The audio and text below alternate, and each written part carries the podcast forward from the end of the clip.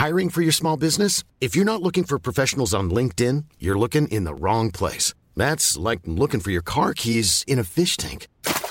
LinkedIn helps you hire professionals you can't find anywhere else, even those who aren't actively searching for a new job but might be open to the perfect role. In a given month, over 70% of LinkedIn users don't even visit other leading job sites. So start looking in the right place. With LinkedIn, you can hire professionals like a professional. Post your free job on linkedin.com slash people today. A lot can happen in three years. Like a chatbot may be your new best friend. But what won't change? Needing health insurance. United Healthcare Tri-Term Medical Plans, underwritten by Golden Rule Insurance Company, offer flexible, budget-friendly coverage that lasts nearly three years in some states. Learn more at uh1.com. There's never been a faster or easier way to start your weight loss journey than with PlushCare. PlushCare accepts most insurance plans and gives you online access to board-certified physicians who can prescribe FDA-approved weight loss medications like Wigovi and Zepbound for those who qualify. Take charge of your health and speak with a board-certified physician about a weight loss plan that's right for you. Get started today at plushcare.com slash weight loss. That's plushcare.com slash weight loss. plushcare.com slash weight loss.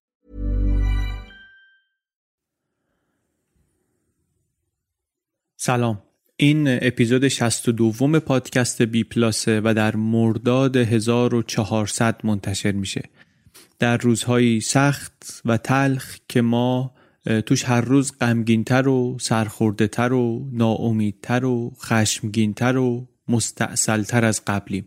من الان چهار روزه دارم فکر می‌کنم که این دو جمله اول این اپیزود رو چی بیام بگم؟ و آخرش هم واقعا نمی‌دونم چی باید گفت.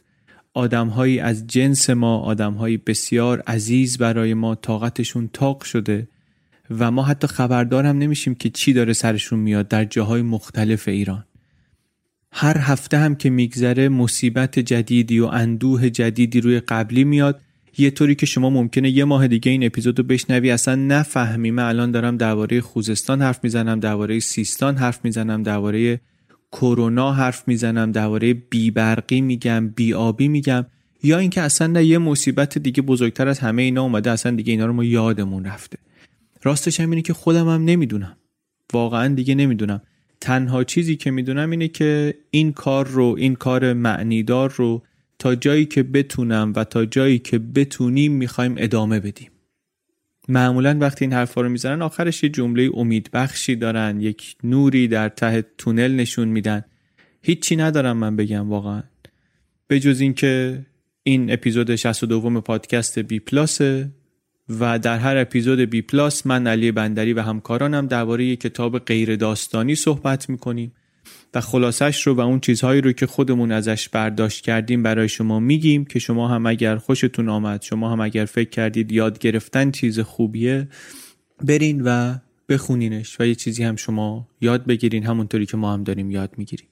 کتاب این اپیزود اسمش هست The Medicalization of Society. نوشته پیتر کانراد. ترجمه فارسی کتاب رو نشر یار منتشر کرده به نام پزشکی شدن جامعه. بریم دیگه کم کم سراغ معرفی و خلاصه کتاب پزشکی شدن جامعه این کتاب درباره medicalization ه medicalization یعنی پزشکی سازی یعنی پزشکی کردن. منظورش هم over medicalization نیست. منظورش این نیست که زیادی همه چی پزشکی شده. اینو اولش باید بگیم به خاطر اینکه ممکنه که اینطور به نظر برسه که نویسنده داره از این شکایت می‌کنه. ولی اینطور نیست واقعا. اول داره بهمون به سعی می‌کنه نشون بده اتفاقی که افتاده چیه و عواقب این اتفاق چیه. اتفاقی که افتاده از نظر ایشون medicalization ه جامعه پزشکی شده. یعنی چی؟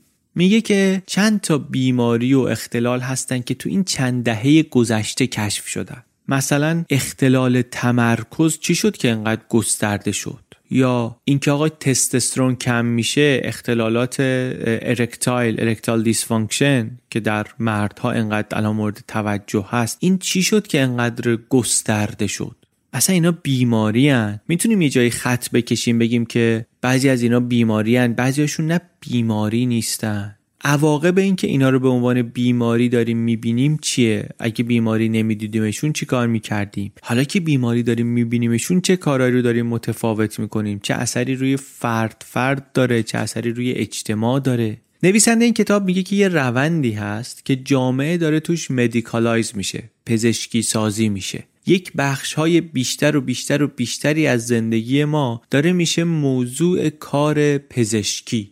این فارغ از این که مثبت یا منفیه یه عواقبی داره یه پیامدهایی داره. تو این کتاب می‌خواد به این بپردازه. ایشون هم که این کتاب رو نوشته خودش آدمیه که سالهاست دهه هاست در واقع داره در زمینه جامعه شناسی پزشکی کار می‌کنه. مدیکال سوشیولوژی تخصص ایشونه.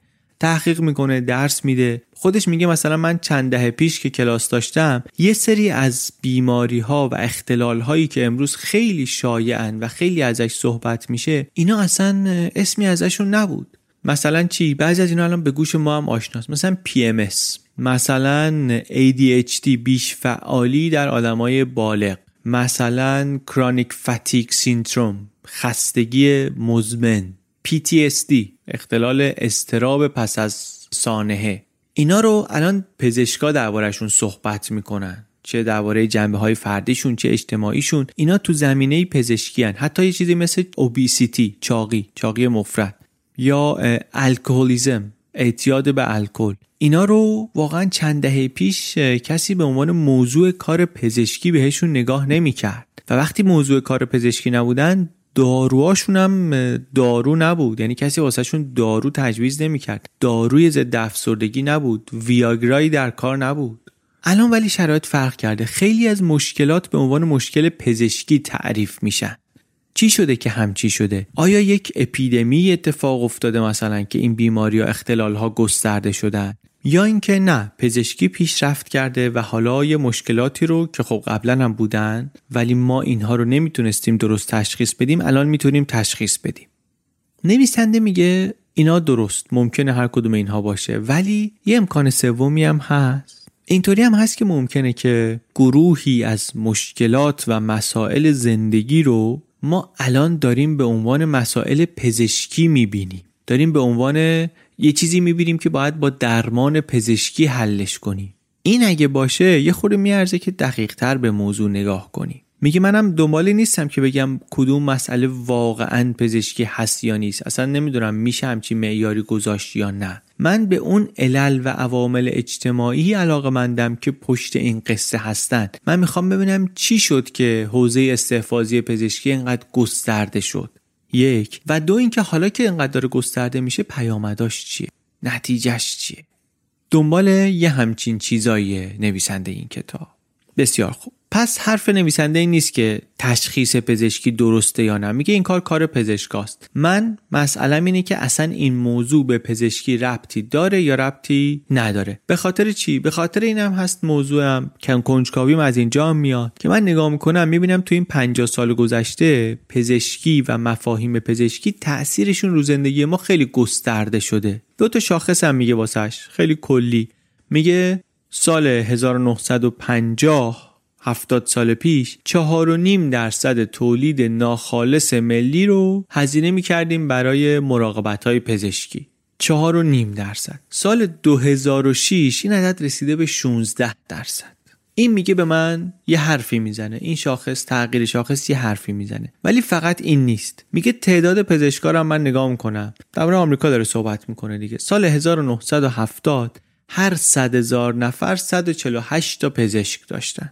الان ولی تقریبا دو برابر شده. هر صد هزار نفر 281 پزشک دارن. در همین مدت در این چند دهه اتفاقی که افتاده چیه؟ اینه که هیته کار پزشکی و نفوذ پزشکی گسترش پیدا کرده. مسائل و مشکلات زیادی الان به عنوان مسئله پزشکی دیده میشن. برای همین ایشون اسمش این کار رو گذاشته اسم این فرایند رو گذاشته مدیکالیزیشن در واقع خودش هم نذاشته. خودش توی سخنرانی میگفتش که من دیدم کس دیگری اینو گذاشته بود. من تو مطالعاتم بهش خوردم فهمیدم که این همون کاریه که من دارم روش تحقیق می‌کنم. مدیکالیزیشن یعنی چی؟ پزشکی سازی میگه پزشکی سازی اون فرایندیه که توش مسائل غیر پزشکی می‌تونن به عنوان مسئله پزشکی تعریف بشن و بعد به عنوان مسئله پزشکی رسیدگی و درمان بشن. حالا این اتفاق چطوری میفته؟ معمولا اینطوری میفته که یه موضوعی رو میان به عنوان یک اختلال یا یک بیماری تازه تعریف می‌کنن. موضوع البته موضوع تازه ای نیست. خود نویسنده میگه که این توجه به medicalization از دهه 1980 کم کم شکل گرفته و یه تحقیقات و نظریاتی و اینا هم توش هست. medicalization theory و medicalization thesis و اینا هست. منتها میگه در عرصه عمومی و مجله های عمومی و اینا خیلی مورد توجه نبوده. میگه من توجه هم جلب شد و دوست دارم که اینو بیارم توی عرصه عمومی به خاطر اینکه مهمه. یک فرایندی طی میشه که یک موضوعی میشه موضوع پزشکی. به نظر من این میارزه که ما بهش فکر کنیم. چشمون بهش باز باشه. درسته که یه اتفاقی که این وسط میفته اینه که آره پزشک یک دردی رو رنجی رو یک ویژگی جسمی یا روانی رو در سوژش تشخیص میده و بعد مثلا این میاد توی هیته پزشکی. ولی فقط این نیست. کلی عامل و محرک دیگه هم لازمه واسه اینکه این بیاد توی هیته پزشکی. توی بعضی از موارد مثل مثلا اعتیاد به الکل بیشتر اصلا یه جنبش اجتماعی بود. یعنی اول این انجمن الکلی های ناشناس AA الکولیکس انانیمس اینا بودن که اومدن مسئله رو انداختن وسط. پزشکا دیرتر رفتن دنبالشون و گفتن که آره اعتیاد به الکل هم یک موضوع پزشکیه. درستم نمیشه جدا کرد گفتش که مثلا هر کدوم از این عوامل چقدر این جریان رو جلو می‌برن. منتها اینو می‌دونیم که بالاخره یک عواملی هستن که روی این قصه تاثیر می‌ذارن روی این روند مدیکالیزیشن تاثیر می‌ذارن. مثلا اینکه برای بعضی از ناراحتی ها یک علت ها و عوامل تازه ای پیدا میشه. مثلا اینکه یک درمان هایی نه تنها در دسترس قرار می‌گیرند بلکه سودآور میشن. مثلا اینکه شرکت های بیمه پوشششون گسترده تر میشه. مثلا اینکه آدم هایی هستند و گروه هایی هستند که از تعاریف پزشکی حمایت می‌کنن یعنی موضوع پزشکی رو میارن وسط دربارش صحبت می‌کنن. همه اینا می‌تونن روی این رونده تاثیر بگذارن.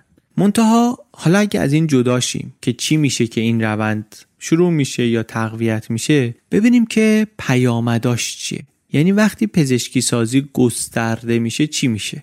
نویسنده میگه یه اتفاقی که میفته اینی که آستانه تحمل جامعه برای مشکلات و برای رنج ها کمتر میشه.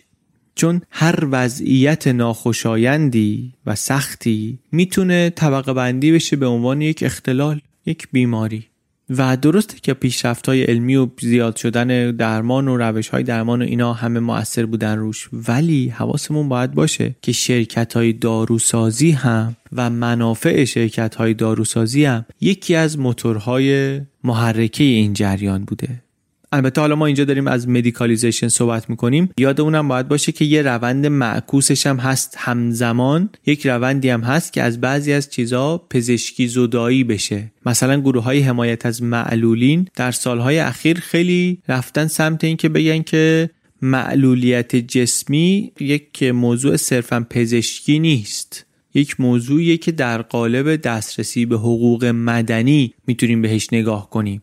وقتی اینطوری نگاه بکنیه که میری سراغ این که آقا این چه وضع پیاده روی که با ویلچر نمیشه از توش رد شد؟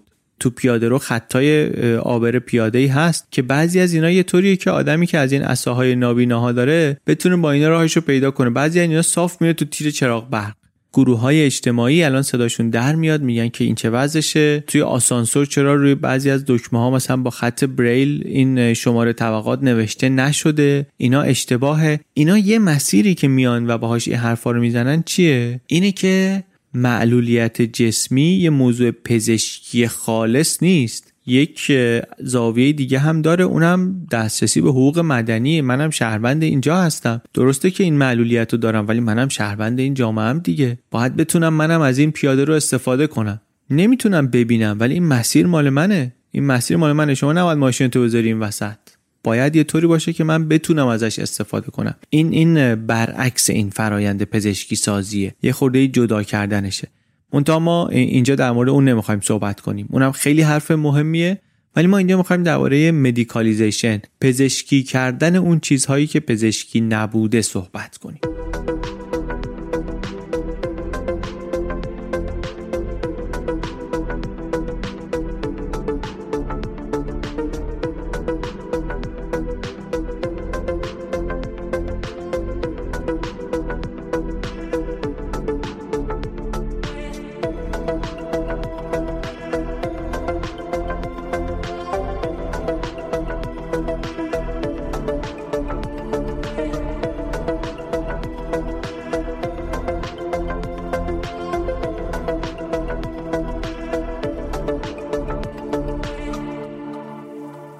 چند تا از این موضوعاتی رو که پزشکی نبودن و شدن رو نویسنده یه خورده بیشتر روشون زوم می‌کنه. یکیشون موضوعاتی که مربوط میشه به زندگی و بدن مردها. چه اتفاقی افتاده؟ اینو توی نمونه های دیگه مدیکالیزیشن هم می‌بینیم. یک اتفاق و رویداد طبیعی بدن مردها تبدیل شده به مسئله تبدیل شده به مشکل پزشکی که باید درمانش کنیم.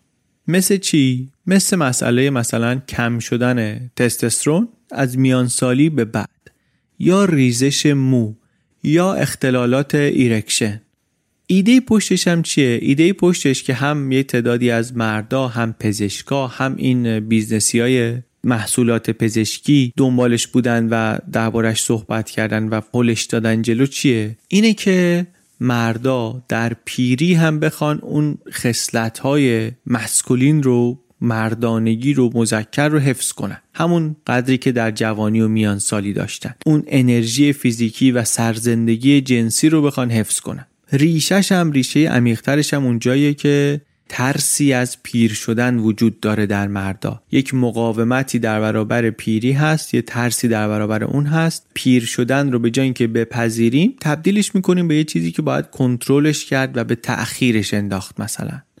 بعد این اثرش کجا معلوم میشه؟ خب یک مرد سالمی که جوونه یا مثلا میان ساله یه سطح نسبتا بالایی از هورمون تستوسترون داره. سن که میره بالا این به صورت طبیعی ممکنه بیاد پایین. منتها در این دهه های گذشته یه تعدادی از پزشکا آمدن گفتن که این که تستوسترون با سن با افزایش سن میاد پایین به خاطر یک وضعیت پاتولوژیکال یه وضعیت بیمارگونه ایه وضعیتی به نام اندروپاوس و این درمان داره و درمانش هم چیه؟ باید مکملای تستوسترون بهش بدیم این شد که مکملای تستوسترون که سال مثلا 99 65 هزار نسخه براش نوشته می‌شد سال 2002 رسید به یک میلیون و 750 هزار نسخه. در حالی که تحقیقات خیلی زیادی هم روی عوارضش روی خطرات احتمالیش روی اینها انجام نشده.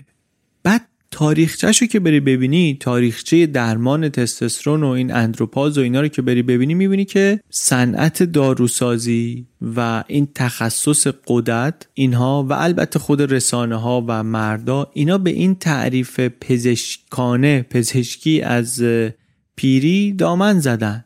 درمان با تستوسترون چی میگه؟ وعدش چیه؟ وعدش اینه که بیا من برت میگردونم به اون وضعیتی که در جوانی داشتی که اون وضعیتی که از نظر اجتماعی معقوله. جادویی که باهاش جذب می‌کنه مخاطب رو اینه. منتها ریشه باوری که این داره روش سوار میشه چیه؟ اینه که یک خصلت های ارزشمندی شما داری خصلت های اصطلاحا مردانه مثل میل جنسی قدرت بدنی توانایی بدنی اینها. و اینا با افزایش سن داره کم میشه و شما باید جلوشو بگیری. چون اینا خصلت های ارزشمندی هستن. نباید بذاری کم بشه نباید بذاری ضعیف بشه. حتی در سنهای بالا باید جلوش رو بگیری. این یه اختلاله. از نظر علمی هم اتفاقی که افتاده البته مهمه و جالبه. اوایل قرن بیستم هورمون تستوسترون رو خالص سازی کردن. بعد همین که شرکت های داروسازی بتونن تستوسترون رو سنتز کنن در کنار اینکه جامعه علمی پزشکی هم بالاخره امیدوار بود و اینها این هورمون رو تبدیل کرد به یه دارویی که حالا دنبال یه بیماریه که درمانش کنه. داروی درست شده بریم بگردیم یه اختلالی یه چیزی رو که اینو بهش بزنی خوبش می‌کنه. خیلی توصیف جالبیه ها یعنی مسئله رو وقتی قصه رو اینطوری تعریف کنی حرف نویسنده راحت تر جا میفته رفته نویسنده اون اول که تستوسترون رو ساختن گزارش ها و مقاله ها اینا رو خونده بررسی کرده میگه اونجا مردی رو که هنوز تستوسترون نگرفته بهش میگن که این آدم ناتوان شکست خورده لوزره. دیگه خیلی کاری در اجتماع نمی‌تونه بکنه نقشی نمی‌تونه بازی کنه تواناییاش کم شده اینها. یعنی ویژگی های پیری ویژگی های پیری به عنوان اختلال به عنوان یک وضعیت ناراحت کننده توصیف میشن. راه رو داره باز می‌کنه برای اینکه درمان با مکمل تستوسترون انجام بشه. اول کارم این داروهای تازه رو بردن. آدمایی که رشد نامتناسب جنسی داشتن یعنی کمکاری مثلا قدرت جنسی داشتن ناتوانایی های بیزه ای داشتن به اینا دادن. منتها این اختلالا خیلی کمیاب بود. از اینا پولی در نمی آمد چه کنیم چه نکنیم بازار رو باید بزرگ کنیم. بازار رو باید بزرگ کنیم. کمپین های تبلیغاتی هدف اولیش هم خود پزشکا هستن معمولا برای این محصولا. یه تبلیغی اصلا بود روش نوشته بود. نوشته بود این یک درمان مدرن برای ناتوانایی های جسمی و ذهنی مردان. کم کم انقدر گفتن یه چیزی باب شد به نام اندروپاز. که این چیه؟ این یک بیماریه. یک اختلالیه که باعث میشه تستوسترون در مردها کم بشه. منتها خب این یه بیماری صفر و یکی نیست که بگی که خب این داره این نداره. خیلی گسترده که نگاه کنی کاهش تستوسترون مرتبط با افزایش سن و این یه پیامدهایی داره یه عوارضی داره مثل خستگی کاهش میل جنسی افسردگی همه چی. منتها همینجا خیلی بحث بود. چون اصلا اینکه کجا تعریفش کنیم محل مناقشه بود. یه عده‌ای می‌گفتن که اینکه شما بهش میگه اندروپاز یا بهش میگه حتی میل مناپاز یا اسگی مردانه این درست نیست. به خاطر اینکه داره تشبیهش می‌کنه به یائسگی در زنها. یائسگی در زنها یه پدیده فراگیری هست ولی این برای مردا اینطوری نیست. یا مثلا بهش می‌گفتن ناکارآمدی نسبی قدرت در مردان مسن. منتها مسئله اینه که یه استاندارد قاطعی وجود نداره که بگیم سطح تستوسترون باید این باشه. اگه پایین تر باشه مثلا اختلاله. حتی توافقی وجود نداره که بگیم که اصلا اندروپاز رو چطوری باید تشخیص داد چه اندازه گیری باید انجام داد. منتها رقم همه اینها مکمل های تستوسترونی الان فراوون ساخته میشه و برای یک طیف گسترده و رو به گسترشی از مشکلات تجویز می‌کنن این رو. تجویز هم که می‌کنن حتی اینکه چه شکلی مصرف بشه هم کمک می‌کنه به گسترده شدنش. مثلا اینکه قرصش بکنن خب مصرفش راحت تر میشه. منتها مشکلش اینه که سطح هورمون رو یه دست نگه نمیداره دیگه بالا پایین درست می‌کنه و این می‌تونه به کبد آسیب بزنه. از اون طرف خود تزریقم بالاخره واسه اینکه هر روز بخوای استفاده کنی راحت نیست و اونم یک اوجگیری شدید درست می‌کنه که هم نوسان در مود و میل جنسی درست می‌کنه هم سطح کلی انرژی رو خیلی شدید بالا پایین می‌کنه. بعد آمدن یه برچسبایی درست کردن که می‌زدی روی مثلا رونت رو بازوت مثل برچسبای نیکوتین هست که مثلا تستوسترون یواش یواش بره تو بدن. که سطح هورمون یه دست بمونه. منتها اینم خیلی راحت نبود. می‌گفتم ممکنه ور بیاد بیفته بدون اینکه آدم متوجه بشه. نوع جدیدش آمده یه ژلای ژل بیرنگ بیبوی اینو میمالی رو پوستت. مثلا عوارضم نداره خارش و اینا نداره. ریز ریز ولی قراره جذبش کنه. منتها همین ژله رو نگاه کنی مجوزی که گرفته در واقع برای یک بیماری مشخصه یه بیماری مربوط به ناتوانی قدرت جنسی. ولی معمولا شرکت های داروسازی اصلا همینطوری کار می‌کنن. یه مجوزی واسه یه محصول جدید می‌گیرن که مجوز اولیه واسه یه گروه مشخصیه یه گروهی با یه بیماری خاص نادر. بعد میرن همه زورشون رو می‌زنن که بازارش رو ریز ریز ریز ریز بزرگ کنن. نهایتا کار می‌رسه به اینجایی که دکترها دارن دارویی رو تجویز می‌کنن در واقع دارو رو برای یه موردی تجویز می‌کنن که داروی واسه اون مورد از اول مجوز نگرفته. واسه اینم قانونگذار یه محدودیت های گذاشته. مثلا FDA نمی‌ذاره که این شرکت بیاد ژل مکمل تستوسترونش رو برای مواردی به غیر از اونچه که مجوز گرفته واسهش تجویز کنه تبلیغ کنه. ولی شرکت میاد دور می‌زنه. میاد آگهیش رو میده واسه افزایش آگاهی از بیماری بدون توصیه یک درمان مشخص.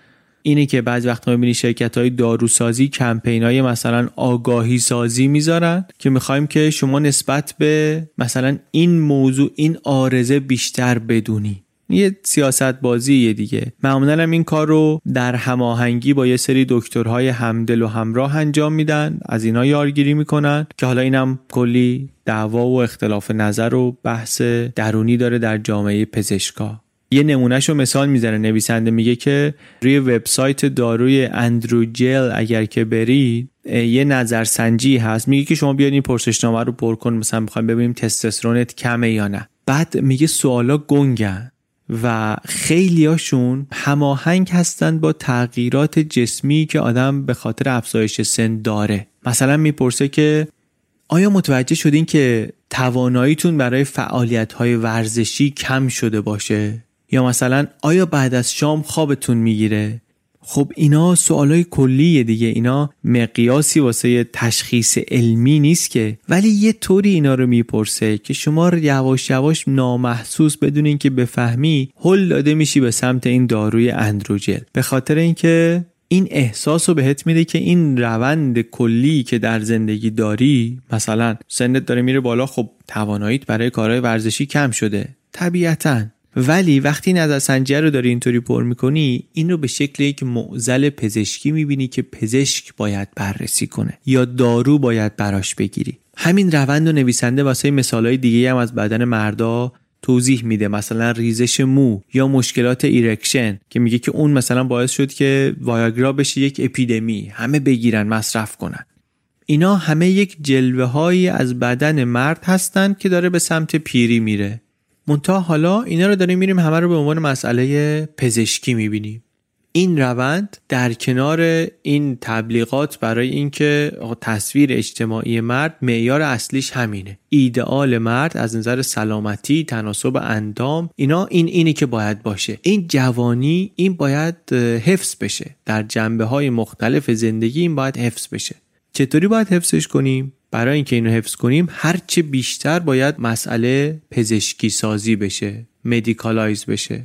حالا یه تعدادی از مثالاش جنسیت داشت توش ولی بعضیاش اینطوری هم نیست. مثلا درباره ادالت ADHD صحبت می‌کنه. اختلال تمرکز در بزرگسالها.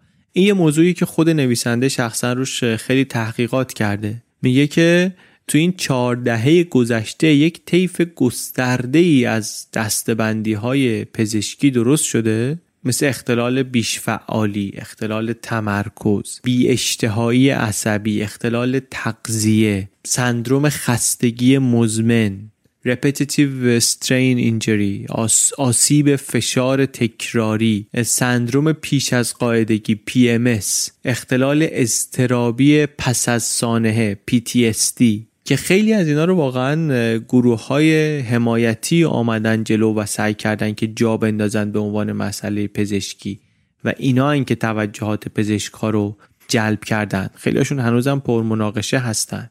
ولی اینا رو نویسنده دوست داره که بهش دقت کنیم و درباره روندشون یه مقدار فکر کنیم.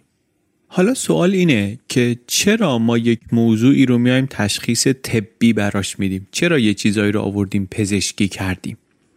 نویسنده یه حرفی می‌زنه از قول یک محققی که خیلی شبیه حرف آقای یوهان هریه که توی کتاب روابط از دست رفته صحبتشو کرده بودیم. میگه که مشکلات زندگی خب زیاده ناراحتی و رنج و اینا زیاده. خیلی هاشم کلیه خیلی هاشم گنگه. مجموعه ای از عوارض و دردها ما ممکنه داشته باشیم ربطش رو هم به هم نتونیم درست ببینیم واضح ببینیم. و یه حالت رازآلودی هم داشته باشه اینها. وقتی که میایم یک تشخیص پزشکی می‌ذاریم روی این مجموعه حالا این یه موجودیتی پیدا می‌کنه. حالا این میشه یه چیزی که درکش ممکن میشه تازه برامون. یه بیماری میشه که میشه شناختش میشه تشخیصش داد. اونجا هم یوانهری میگفتش که اصلا وقتی تشخیص پزشکی دادن بابت افسردگی من کمکی که به من کردیم بود که یه قصه به من داد یک روایتی برای زندگیم بهم داد. کاری هم نداریم حالا چقدرش درست بود چقدرش اشتباه بود. بعد می‌گفت همونجا می‌گفت بعضی از داروهای ضد افسردگی بعضی از داروهای ضد افسردگی اینا اثری هم ندارن. اثرشون به اندازه اون دارونما بود توی آزمایش ها به اندازه پلاسیبو بود تقریبا. اون چیزی که ولی مهم بود انگار توی اون داروها و توی اون تشخیص ها همون روایته بود. همون داستانی بود که حالا به شما یه داستانی داده که این رنجو داری این ناراحتی رو داری این مشکل رو داری. اسمش اینه که من افسردگی دارم. نویسنده حالا داره میگه که یک کار کرده این مدیکالیزیشن پزشکی سازی اصلا همین یه کار جالبی هم که می‌کنه میاد اینو در طول زمان بهش نگاه می‌کنه. مثلا تو روان پزشکی میگه که این تشخیص های پزشکی که در روان پزشکی میدن اینا خیلی سیال هستن در طول زمان. خیلی هاشون بزرگ و کوچیک شدن قبض و بست پیدا کردن اصطلاحا. میگه که وقتی در طول زمان نگاه بکنیم می‌بینیم که گسترش این تشخیص ها مخصوصا توی روان پزشکی خیلی جالبه. عموما هم توجه زیادی نمیشه به گسترشش. یه تشخیص پزشکی اول شروع میشه یعنی یه چیزی تشخیص پزشکی براش داده میشه. بعد کم کم کم کم جا میفته بعد که جا افتاد هیته کاربردش هی بزرگ میشه. یهو می‌بینی که یه بخش گسترده تری از زندگی ها و آدم ها رفته سوژه این موضوع شده و نهایتا یعنی سوژه مسئله پزشکی شده. حرفاش یه مقدارم شبیه حرفای نویسنده اون کتاب دلایل خوب برای احساسهای بد میشه که اول همین فصل تعریفش کردیم. اینجا هم میگه که روانپزشکا خیلی تلاش می‌کنن و اینا ولی تشخیصاشون هنوز بعضی وقتا اون معیارهای دقیق علمی رو نداره. خیلی وقتم هست که دنبالش هستن. یه چیزی مثل آزمایش خون یه چیزی که دکتر بتونه نگاه کنه با عدد و رقم تشخیص بده.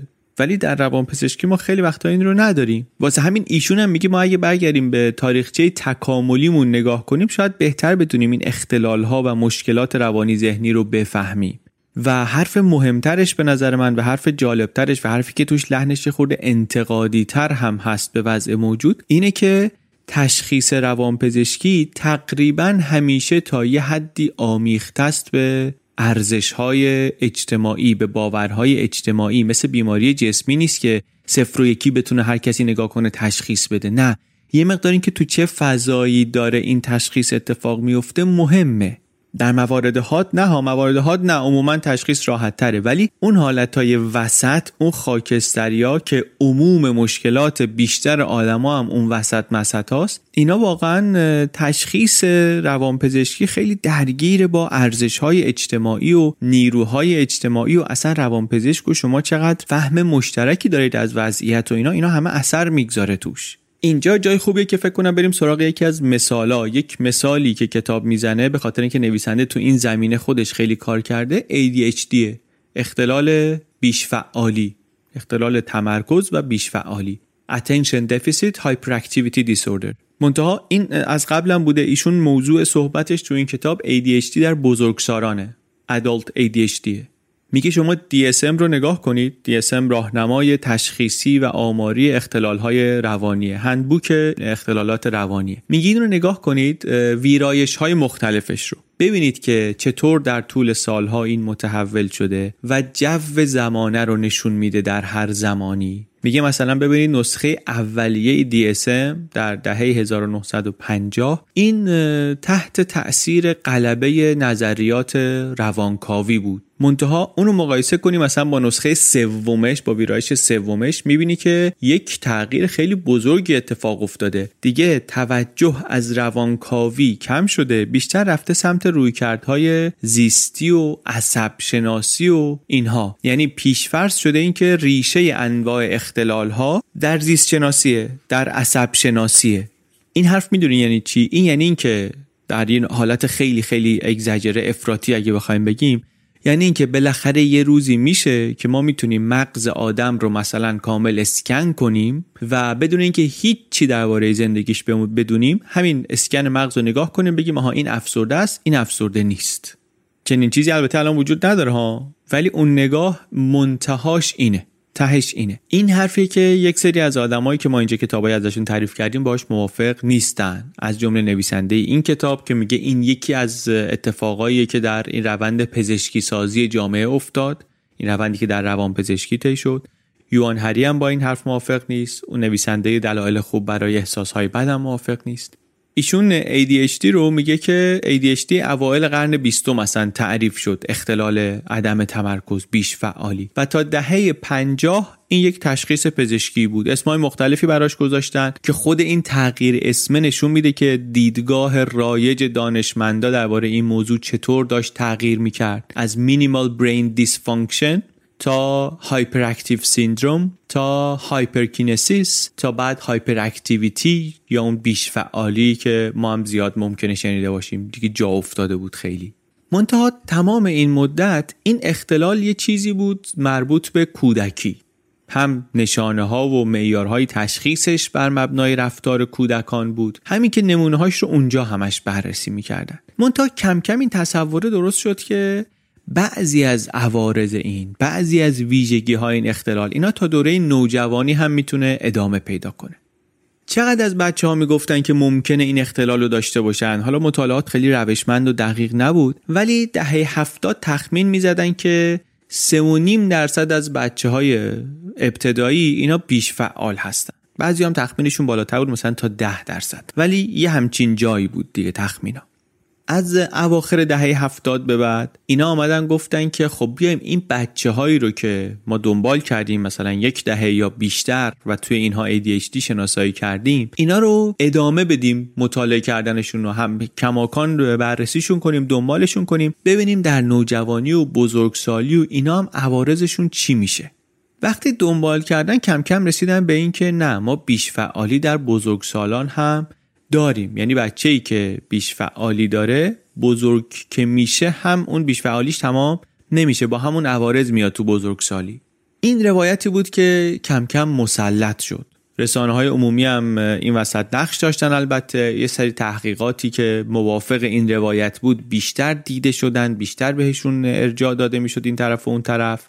و در حالی که اون جریان علمی همچنان در حرکت بود توی رسانه و توی فرهنگ باستاب این شد که آره ما در بزرگسالان هم بیشفعالی داریم. منتها باز در طول دهه 80 بیشتر فکر این بود که اختلال بیشفعالی اون بزرگسالایی دارن که در بچگی بیشفعال بودن. حالا ممکن بود در بچگی مثلا متوجه نشده باشن یا تشخیص داده نشده باشه ولی به هر حال اینا در کودکی داشتن و حالا هم دارن. بعد در طول زمان کم کم گستره تعریف این نشانه ها و عوارض بزرگ شد. نشانه ها میگم اول واقعا مربوط به رفتارهای توی مدرسه بود فقط. مثلا نشانه ای که می‌گفتن این که یه آدمی که تو کلاس همش با بقیه صحبت می‌کنه. آدمی که قبل از فکر کردن حرف می‌زنه. این اینطوریا بود. منتها بعد همطوری که جلو آمدیم تا مثلا نسخه سوم DSM وقتی ویرایش دومش داشت منتشر می‌شد دیگه دایره تشخیص خیلی گسترده تر شده بود. دیگه تو تعریف های تازه بچه ای که فعالیت زیادی داشت ولی مثلا عدم تمرکز نداشت این رو هم باز میذاشتن توی دسته ADHD و وقتی این کارو می‌کردن یهو دیدی که دیگه صحبت 3 درصد و 10 درصد نیست. بیش از 50 درصد بچه ها ADHD دارن. و حتی دیگه حالا صحبت های این بود که بزرگسالانی ADHD دارن که در کودکی نداشتن. بعد آره ADHD عوارضی داره که دیگه فقط تو خونه و مدرسه دیده میشه. مثل سر کارم دیده میشه. این یه روایتی بود که تو تلویزیون و گزارش های این ور و اینا هم زیاد مطرح شد. اختلال بیش فعالی و عدم تمرکز در بزرگسالان حتی بزرگسالانی که در بچگی این مشکل رو نداشتن این اختلال رو نداشتن. اشکالش چیه؟ اشکالش اینه که از اون طرف اونایی که کارشون اینه کار علمیشون اینه حرفه روان پزشکی همچنان مطمئن نیست. یعنی داره همچنان تلاش می‌کنه که تعاریفش رو دقیق کنه. اینطوری نیست که بحث به نتیجه رسیده باشه بعد بیاد این طرف مطرح بشه. بعد تشخیص یک صحبت مرحله بعدی تجویز داروی ریتالین می‌دادن که عوارض این اختلال رو کنترل کنه. مصرفش هم هی زیاد و زیادتر می‌شد. از 2002 تا 2005 میگه تجویز داروهای ADHD برای آدمای 19 سال به بالا 90 درصد رشد کرد. و تا امروز هم میگه همچنان داره رشد می‌کنه. پس خلاصش چی شد؟ خلاصش این شد که ADHD گسترش هی بزرگ شده از بچه ها به بزرگ سالا بعدش هم خیلی رشد کرده و رسیده مثلا به نمونه های جدیدی و خیلی جماعت بزرگی از جامعه رو ما الان به دوچار این اختلال تعریف می‌کنیم طبقه بندی می‌کنیم و تجویز دارو می‌کنیم براشون حالا نویسنده مشکلش با این چیه؟ میگه که این اتفاق این گسترش اینطوری نبوده که در نتیجه کشفیات پزشکی باشه. اینطوری نبوده که ما طبیعت زیست شناختی این اختلال رو بهتر بشناسیم و حالا دایره تعریفش رو ببینیم که او باید بزرگ بشه بزرگش کنیم. ما هیچ مطالعه بالینی هیچ مطالعه همه گیر شناختی ندیدیم که بگه که آره این جمعیت الان ADHD دارن ولی در کودکی نداشتن. ما همچین مطالعه ندیدیم. منتها تشخیص ADHD در بزرگسالان هی داره بیشتر و بیشتر میشه. این اون اتفاقیه که ایشون اسمشو می‌ذاره مدیکالیزیشن پزشکی سازی میگه پزشکی سازی یک نگاهی به جامعه میده. چه نگاهی؟ اینکه یک سری مشکلات زندگی رو حتی اگه مشکلات خیلی حادی هم نباشن اینا رو میشه و خوبه که با دارو حلش کنیم. مثل مثلا پروزاک که برای افسردگی تجویز میشه و می‌خورن. باز ما اینجا باید تکرار کنیم که نه حرف ما نه حرف این کتابا و نویسنده هایی که ما داریم ازشون نقل قول می‌کنیم. این نیست که هیچکی نباید دارو بخوره و این داروها به درد نمی‌خورن و اینها. اصلا حرف این نیست. همیشه گروهی هستن که این دارو براشون لازمه و خوبه و مفیده و اصلا تشخیص پزشکی چیز دیگریه. ما اینجا داریم درباره یک مسئله دیگری صحبت می‌کنیم. ما داریم روند تاریخی اجتماعی رو میگیم. روندی رو داریم میگیم که توش همونطوری که پروزاک رو واسه یک افسردگی خفیف هم به راحتی تجویز می‌کنن ریتالین رو هم به هر کسی که یه خورده احساس بیقراری داشته باشه یا یه خورده تمرکزش کم باشه به راحتی میدن.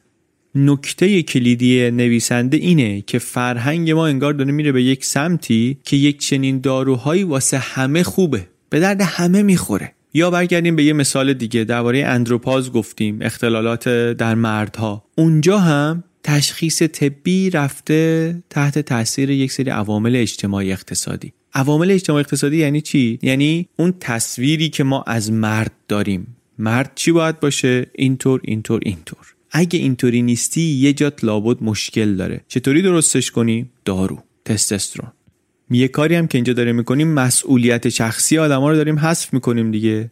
هر مشکلی هست هر سختی در زندگی هست این یه عامل فیزیولوژیک و زیست شناختی داره. شما اگه تو زندگی مشکلی داری شکستی داری گرفتاری داری یک عامل اینطوری باعثشه چطوری درستش کنیم قرصشو بنداز بالا. مثالاش به جز اینا که گفتیم درباره ریزش مو هست درباره اختلالات erection هست و نشونش هم توی مثلا رشد مصرف هورمون های رشد و نمونه های دیگه ای که کتاب میگه.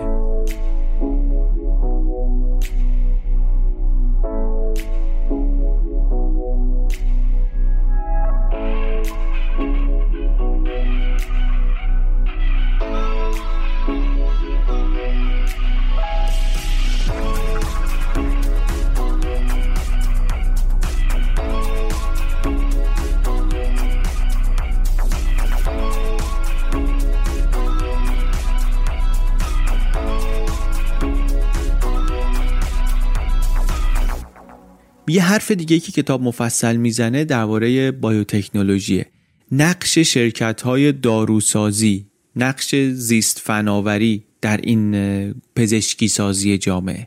میگه قبلا شرکت های داروسازی اینا اثر داشتن روی این medicalization ولی جز محرک های اصلیش نبودن. الان ولی دارن میشن. الان اینا یه بازیگر عمده و اصلی دارن میشن در این روند. مثلا درباره ریتالین که گفتیم یه دارویی که برای کنترل و درمان اختلال بیش فعالی و عدم تمرکز میدن ADHD میدن شرکت های داروسازی تبلیغات می‌کردن میفرستادن یه نماینده رو مطب دکترا که اینا رو به دکترا معرفی کنن دکترا تشویق بشن تجویز کنن اینا. ولی محرکش محرک این پزشکی سازی شرکت های داروسازی نبودن. خود دکترا و خود بدنه جامعه و اینا آمدن اینو جا انداختن کتاب میگه. امروز ولی دنیا عوض شده. امروز شرکت های داروسازی خیلی اگریسیو تر میرن داروهاشون رو معرفی می‌کنن به مردم. خیلی تهاجمی ترن بعد قوانین هم عوض شده. بیشتر قرن بیستم اینطوری بود که شرکت داروسازی در آمریکا فقط می‌تونست به دکترا دارو معرفی کنه. فقط می‌تونست توی سمینارها و رویدادها و جلسه های پزشکی و ژورنال های تخصصی و اینا بره تبلیغ کنه. ولی سال 97 قانون عوض شد. گفتن که نه شرکت ها دیگه می‌تونن داروهای بیشتری رو تبلیغ کنن و می‌تونن هم مستقیم به مصرف کننده تبلیغ کنن. تبلیغ اونم تبلیغ تلویزیونی خیلی چیز مؤثریه. شرکت های داروسازی شروع کردن مستقیم با مردم صحبت کردن و اینطوری خب تلاش می‌کنن بازارهای جدید درست کنن برای محصولشون دیگه. میگه از سال 96 تا 2000 هزینه تبلیغات شرکت های داروسازی در تلویزیون 6 برابر شد. رشدی که همچنان هم ادامه داره. مثال می‌زنه این شرکت فایزر که ما الان اسمشو به خاطر واکسن و اینا زیاد میشنویم. ویاگرا مال این هاست میگه که قبل از اینکه گسترش پیدا کنه مصرف ویاگرا تقاضا وجود داشت. بالاخره برای مردهای مسن مردهایی که اختلالات erection دارن یا کسانی که سرطان پروستات دارن این دارو بود و تجویز می‌شد و استفاده می‌شد. منتها فایزر فهمید که بازار می‌تونه خیلی بزرگتر از این حرفا باشه. چه کنیم چه نکنیم؟ این رو باید جا بندازیم به عنوان یک تقویت کننده عمومی قوای جنسی. نه فقط دارویی برای این و اون و اون مشکل. برای یه داروی به نام پکسل هم اینو میگه. یه داروی برای مواجهه با استراب. اونم با تبلیغات گسترده کار اینطوری شد که حالا هر کسی یه مقدار تو جمع خجالتیه و یه نگرانی و یه مختصر استرابی داره و اینا باید پکسیل بخوره درست خوب بشه دیگه. دیگه با مشکل نمی‌خوایم مواجه بشیم. باید درمانش کنیم باید فیکسش کنیم.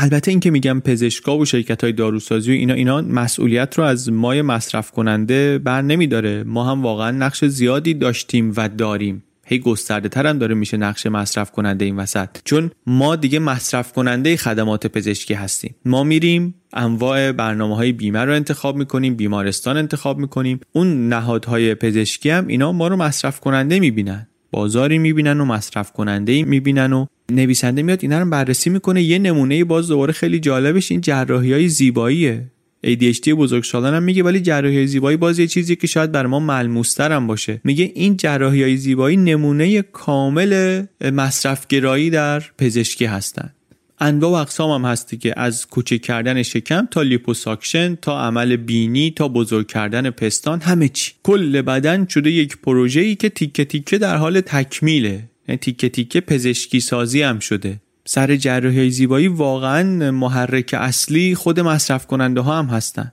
دیگه بیمه ای در کار نیست دولتی در کار نیست. اینا خودشون باید با پول خودشون برن این کارو بکنن. یا مثلا همون داروی ریتالین که گفتیم اینو شرکت های داروسازی نمی‌تونن برای مصرف بزرگسالا تبلیغ کنن. اما چیکار می‌کنن؟ مثلا مثلا یه انجمن مردمی هست به نام Children and Adults with Attention Deficit Hyperactivity Disorder CHADD انجمن اختلال عدم تمرکزی بیش فعالی کودکان و بزرگسالان کارشون چیه؟ حمایت و آگاهی سازی درباره این موضوع خیلی هم فعالن و اینا. بودجه این انجمن کی میده به نظرتون؟ یک بخش مهمی از بودجه رو که این انجمن میره باهاش و آگاهی سازی می‌کنه درباره موضوع ADHD در بزرگسالان این رو داره خود صنعت داروسازی میده که آخرش هم قراره نفع ببره ازش. یه بار دیگه بگیم مشکل نویسنده با این قصه چیه؟ چون ممکنه که اینو واقعا گم کنیم. من کتابو داشتم می‌خونم یکی دو بار می‌گفتم خب آره دیگه حالا اینطوری اینطوری روندش همین دنیا اینطوری کار می‌کنه. شما مشکلت چیه؟ یه مشکلش اینه که این سطح تحمل جامعه رو برای مشکلاتی که حتی نسبتا کوچک و ساده هم هستن خیلی میاره پایین. اصلا دیگه کوچکترین مشکلی رو هم به جای که بخوایم حلش کنیم باهاش مواجه بشیم می‌خوایم با یه دارویی مسئلهش رو برطرف کنیم. در کنار اینکه خب مصرف خودسرانه دارو هم خیلی زیاد شده میرن مراجعین به دکتر میگن اینو اونو اونو برام بنویس. چیه؟ این روند رو چی درست کرده؟ محرکش چیه؟ میگه تا یک زمانی محرکش خود حرفه پزشکی بود. الان ولی دیگه مصرف کننده ها و شرکت های داروسازی و این گروه های حمایتی و این جنبش های اجتماعی و اینا هم خیلی محرک این قصه هستن. همه دارن به اندازه خودشون کمک می‌کنن در این روند medicalization جامعه پزشکی سازی جامعه.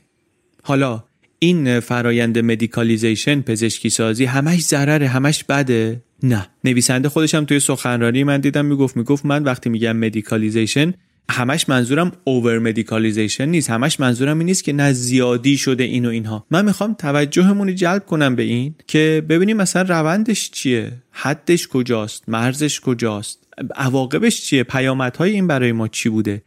من می‌خوام که یه خورده اینطوری نگاه کنیم. بله منم می‌دونم فایده داشته. بله این به ما اجازه داده که به عنوان بیمار و به عنوان جامعه بیشتر مطلع بشیم اصلا از مشکلات بیشتر بدونیم از خود از طبیعت مشکلات از انواع مشکلات. در نتیجه خورده سرزنش ها و برچسب های اجتماعی کمتر بشه.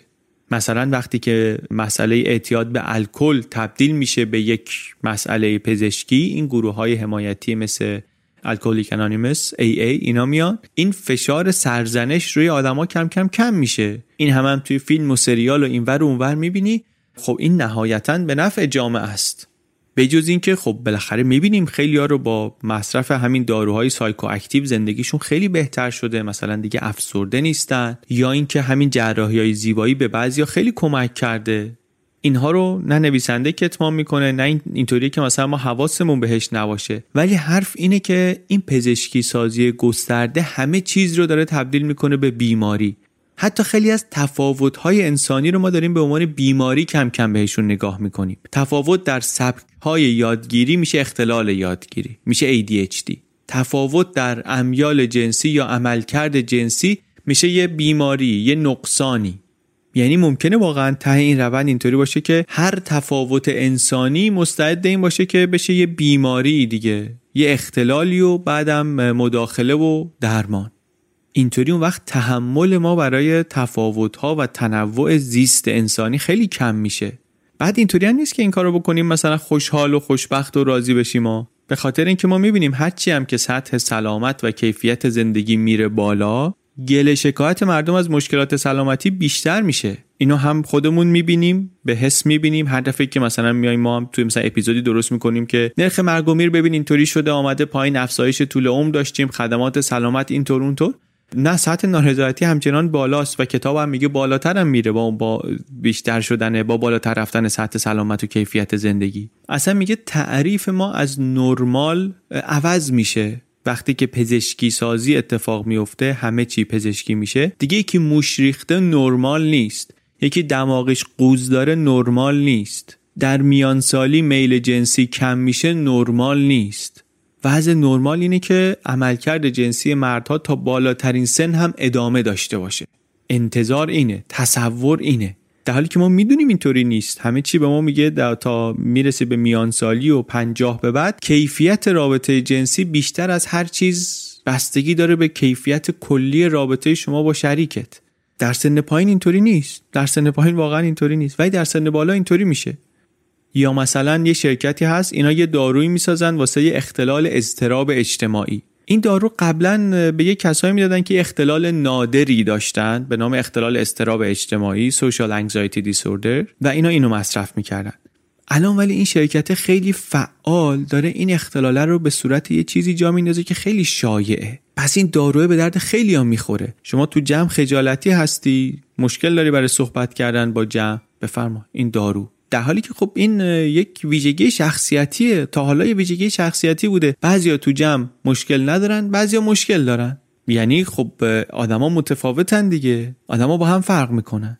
منتها اینطوری که این شرکت داره پیش میره و فضا داره می‌بره جلو اینطوری میشه که خب هر آدم خجالتی میشه جزء بازار بالقوه این دارو. یعنی این دارو الان افتاده دنبال بیمار که درمانش کنه و چطوری می‌خواد بیاره؟ این بیمار رو از کجا می‌خواد بیاره؟ با قانع کردن هر کسی که در جمع نمی‌تونه صحبت کنه به اینکه شما این اختلال رو داری و این دارو واسط خوبه. کتاب مثال خیلی بیشتری داره. هر کسی ممکنه واقعا با یه مثالیش ارتباط برقرار کنه. به یکیش به گوشش آشنا بیاد یا به تجربه زندگی خودش یا به نزدیکان و اطرافیانش بخوره. درباره هورمون رشد میگه. میگه هرچی میریم جلوتر دیگه معلوم نیست واقعا قد خیلی کوتاه یعنی چی. یعنی اونجایی که شما لازم هورمون رشد بدی کجاست؟ به کی باید بدی اینو؟ هر کی قدش از یه مقدار کوتاه‌تر بود باید هورمون رشد بگیره. یه اشکال دیگهش همونطور که گفتیم اینه که وقتی شما هر رفتاری رو نتیجه یک عامل زیست شناختی بدونی دیگه عملا مسئولیت فردی از بین میره.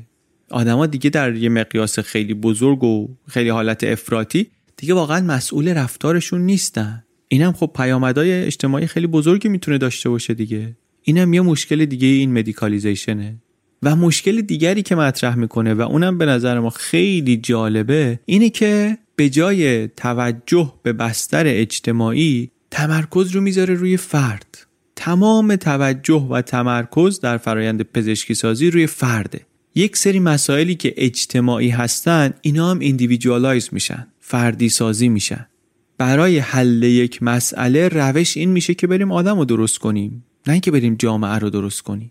اونی رو درست کنیم که اعتیاد به الکل داره. اونی رو درست کنیم که افسرده است اختلال تمرکز داره. نه اینکه شرایط جامعه رو به یه سمتی ببریم که آدمای مستعد اعتیاد به الکل گرفتار نشن. آدمای با تمرکز کمتر آدمایی که مستعد افسردگی هستن اینا بتونن توی شرایطی زندگی کنن که حلشون نده به سمت اعتیاد حلشون نده به سمت افسردگی به سمت شکست های کاری. اینجا وصل میشه کتاب خیلی قشنگ به حرفای کتاب روابط از دست رفته. اونجا هم نویسنده دنبال این بود که از این فرایند پزشکی سازی افسردگی یه خورده بره جلوتر. نه اینکه جنبه پزشکیشو بخواد انکار کنه نه از اون بره جلوتر فراتر بره. بگه که آره مسئله پزشکی به جای خود ولی یادت باشه رابطه با کار کار معنیدار رابطه با طبیعت. اینا هم کلید هستن در درمان افسردگی و نبودنشون در ایجاد افسردگی. بر همین وقتی هم که می‌خوایم درستش کنیم می‌گفت آره یه مقدارش فردی هست ولی یه بخشش هم اجتماعیه. یعنی ما باید یک تغییراتی در اجتماعمون بدیم که این روابط برن سر جای خودشون. نویسنده میگه من گاهی خیال می‌کنم ما می‌خوایم مشکلات پیچیده اجتماعی رو با میانبرای تکنولوژی کلش کنیم. در حالی که بعضی از چیزها حتی بعضی از چیزها که مسئله واقعا پزشکی هم هستن مثل مثلا معلولیت های جسمی اینا خب دیگه واضحه که یک مسئله پزشکی هستن. یک جنبه پزشکی خیلی بزرگ دارن. ولی حتی همین رو هم یه خورده بهش فکر کنیم. این مسئله یک مقدار راه حل های اجتماعی داشته همینطوری که داریم می‌بینیم در سالهای اخیر. یعنی چی؟ یعنی اینکه فارغ از اون جنبه پزشکیش یه کاری که جامعه می‌تونه بکنه برای اینکه کیفیت زندگی آدمی رو که معلولیتی داره ببره بالا اینه که تلاش کنه یه طوری شرایط رو درست کنه که اون آدم هم بتونه در اجتماع حضور فعال داشته باشه دیگه. اون که کار پزشکی نیست که. اون یک راه حل اجتماعیه برای یه مسئله کاملا در درجه اول پزشکی.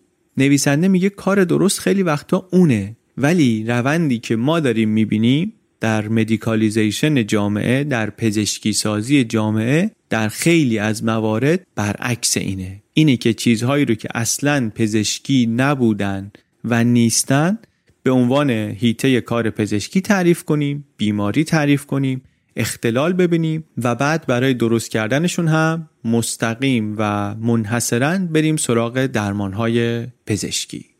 حرف نویسنده این بود که یک این روند رو به ما نشون بده روند پزشکی سازی رو به همون نشون بده که منظورش از این چیه مدیکالیزیشن رو؟ بعد یه خورده مثال های مختلفش رو به همون بده در اختلال های مختلف در زمین های متفاوت و بعد هم چشممون رو باز کنه به اینکه های چنین روندی چیه. این روند که اینطور داره ادامه پیدا می‌کنه می‌تونه نهایتش ما رو به کجا برسونه و چه مشکلات بزرگی سر راهمون درست کنه.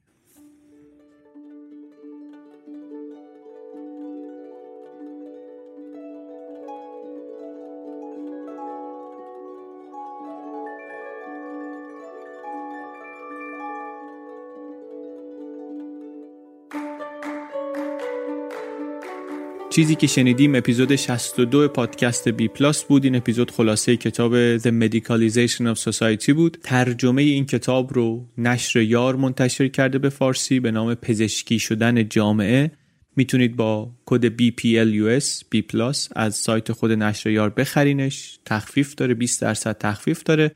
توی صفحه از کجا بخریم bpluspodcast.com هم همه لینک ها و شماره تلفنایی که می‌تونید این کتاب رو ازش سفارش بدید و بگیرید. هست همش اونجا جمع شده. خیلی از این کتاب من چیز یاد گرفتم و فکر می‌کنم مغزش واقعا برای هممون خوب و آموزنده است. مخصوصا مخصوصا برای پزشکا برای کسایی که سر و کارشون با جامعه شناسی پزشکیه و همه کسایی که توی بخش بهداشت و درمان کار می‌کنن. برای اینها دیگه واقعا فکر می‌کنم به صورت ویژه این کتاب کتاب مفیدیه. برای همین خوندنش رو به جز اینکه برای همه پیشنهاد می‌کنم برای اون دسته از شنونده ها اختصاصی پیشنهاد می‌کنم. این اپیزود رو من علی بندری به کمک عباس سیدین و امید صدیق فر درست کردیم. موسیقی این اپیزود هم کار پیمان عرب زاده است. خیلی ممنون از شما که درباره بی پلاس با بقیه صحبت می‌کنید. ممنون که شنونده اید و ممنون که پشتیبانید. و ممنونیم از نشر یار که در این اپیزود کنار ما بوده. ما یک چهارشنبه در میون خلاصه کتاب تعریف می‌کنیم در بی پلاس از پادکست های چنل بی